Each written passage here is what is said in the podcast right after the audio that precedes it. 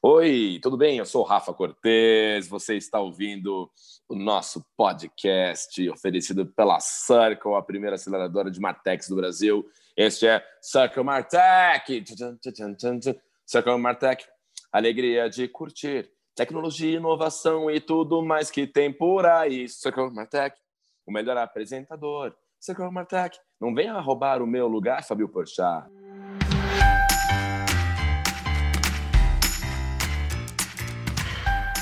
Só tem um devaneio, né?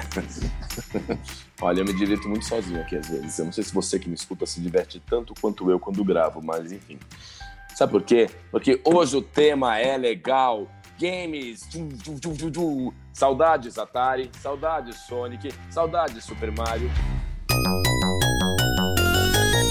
Isso mostra a minha idade, né? Isso mostra que, ainda que o assunto seja videogame, o condutor parou na época do Atari e Nintendo é a coisa mais moderna que ele já jogou, além do Game Boy. Como é que é o nome? Game Boy. Ah, eu gostava dos games. Enfim, ó, hoje nós vamos falar sobre games. Games que atualmente a gente não precisa mais assoprar o cartucho para o jogo voltar a funcionar.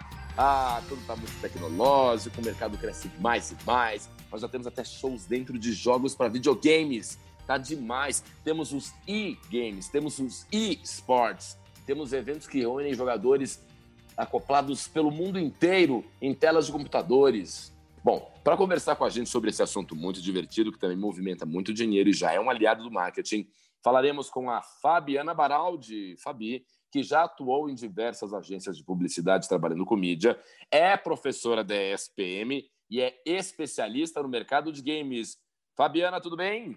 Tudo bem, Rafa? Tudo bom. Muito prazer, muito prazer. Em primeiro lugar, já que estamos falando com uma especialista, qual é o nome do melhor amigo do Mario, de Super Mario Bros? Olha, eu vou dizer, depende. Eu posso perguntar para o meu filho. E pode ser a Peach, pode ser o Wario. De- depende do dia. Fabi, você, você, a gente acha que o fato de você ser uma especialista nesse mercado faz de você também uma jogadora voraz. E isso procede, não? Você joga muito? Isso não procede cem por cento. Eu, eu, Atari, Super Mario, é, é mais minha onda. Mas eu tenho um laboratório em casa.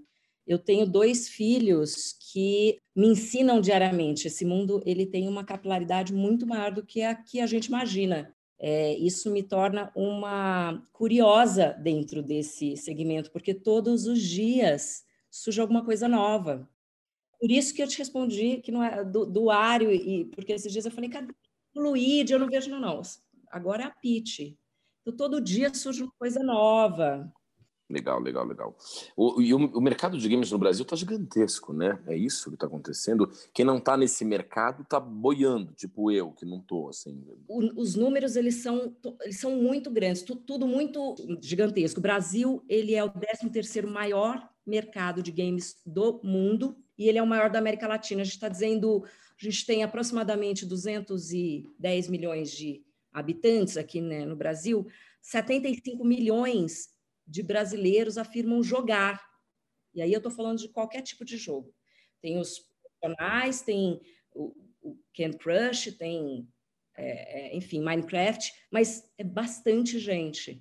Mas esse número, comparado a dois mil e dezenove, é, estima-se que vai ser um crescimento aí de oito por cento, que é bastante em, em usuários únicos, ou seja, é um Super Bowl por dia. Loucura. E isso acaba gerando uma oportunidade para marcas, né? Porque se os games são uma tendência, uma marca visionária que está ligada nas tendências do mercado, ela deve apostar nisso também, né? É inteligente para as marcas hoje abraçarem esse mercado de games? É, uh, mas... Uh, e esses números, eles não, não, esses números grandes, eles não, não é que aconteceram nos últimos dois anos. Já tem um tempo, esse... mas é um mercado que a gente trata de uma maneira muito periférica. A gente, a gente é um país, né, de T V, a, e a gente é um país, você começou falando de Atari, como eu também sou da Atari, então a gente tem essa é, game, existia, ainda existe um estigma, ou seja, a, a gente ainda tem muito que amadurecer. Acho que lá fora, quando eu falo lá fora, estou falando dos Estados Unidos. Tem alguns países da Europa que já, as marcas já enxergam uma oportunidade de de trabalhar de uma maneira profunda, mais cirúrgica.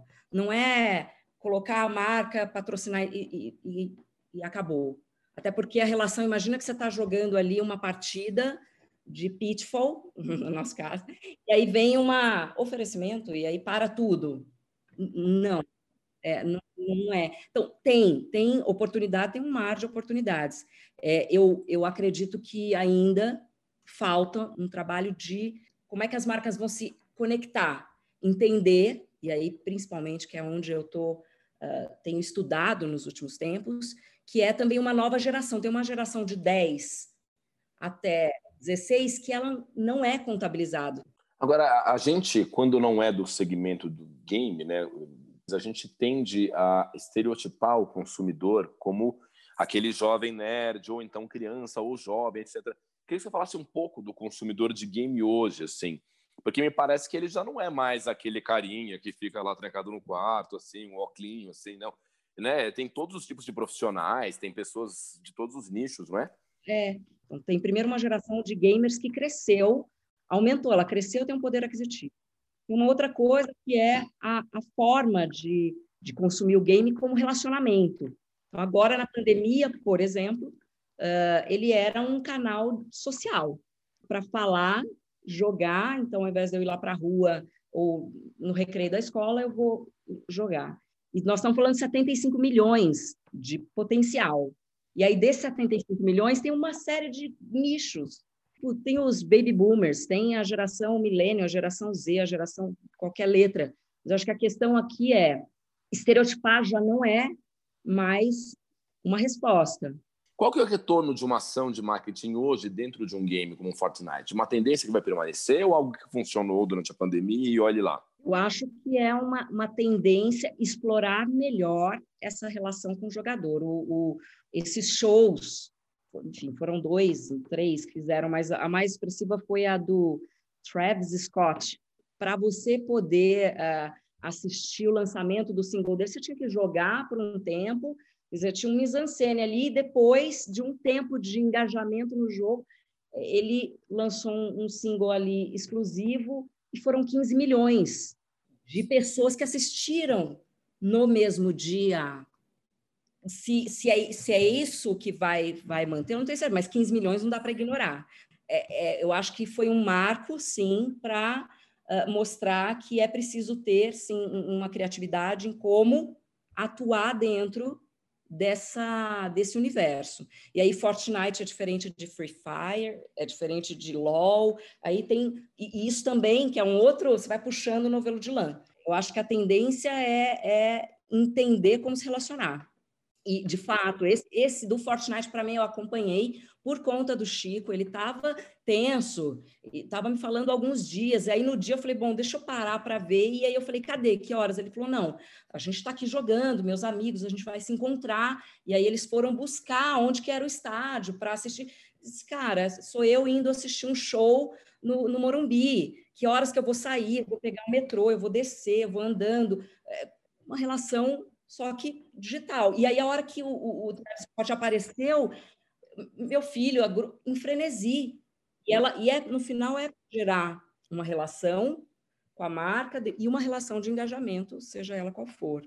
E para você é uma tendência, sim, essa convergência entre marcas e segmento de games? É, é, é algo que a gente já está falando que vai ser comum? Já está comum, né? Lá fora, sim, já está comum. Aqui no Brasil, eu vejo marcas... se empenhando muito, poucas marcas se empenhando, algumas, ah, eu vou colocar o, sabe, coloca o dedo na água para ver se está fria, ah, deixa eu ver todo mundo lá, que é uma tendência, eu não tenho dúvida. A gente, é, Last of Us, que é um game, vai virar um seriado e vai ser um dos seriados com uma das produções mais caras. A gente está falando já do inverso, e, e eu acho que cada vez mais esse cross, porque aí eu tô engajando o, o, o, usuários que são que têm afinidade com o universo do game e quem não tem. Provavelmente você vai ser impactado pelo uh, uh, Last of Us e vai entender que é game depois. Então, eu acho que sim, eu acho que esse caminho de convergência, agora a gente precisa amadurecer em relação às expectativas das marcas, é, em relação ao que, que é o retorno sobre o investimento. É outro bicho. Fabi, agora falando um pouco sobre desenvolvimento de aplicativos, a gente vê alguns exemplos de marcas que desenvolvem um game para alguma ação. Isso pode acontecer? Isso tem que fazer sentido é, para o business, porque tudo é, é, é por quê, para quê? E às vezes a gente vai pelo caminho mais óbvio. Ah, então eu quero o meu. Eu, eu não vou dizer que não funciona, eu vou primeiro entender o porquê. Poder pode. É, eu posso querer fazer o meu, putz, não fui convidado para a festa, vou fazer minha festinha. Pode. Não posso dizer se isso vai dar certo, tem que entender de fato o objetivo. Bom, e o mercado fala muito sobre gamificação. E quais as principais lições que os games podem ensinar para marcas que estão pensando em fazer uma ação neste caminho gamificado? Tem que, ter, tem que se pensar num, num, na longevidade. Fazer isso para durar uma semana, num, num, enfim, você não vai criar relevância nenhuma. E tem que tomar também cuidado com o que, o que é a gamificação, né? Qual, qual vai ser o objetivo da gamificação? É, a gamificação talvez vai ser para juntar pontos e trocar por descontos.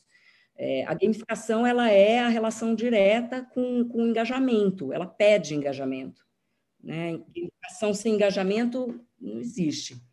E para terminar, Fabi, o que a gente pode esperar para o futuro quando a gente fala de games e marketing caminhando juntos?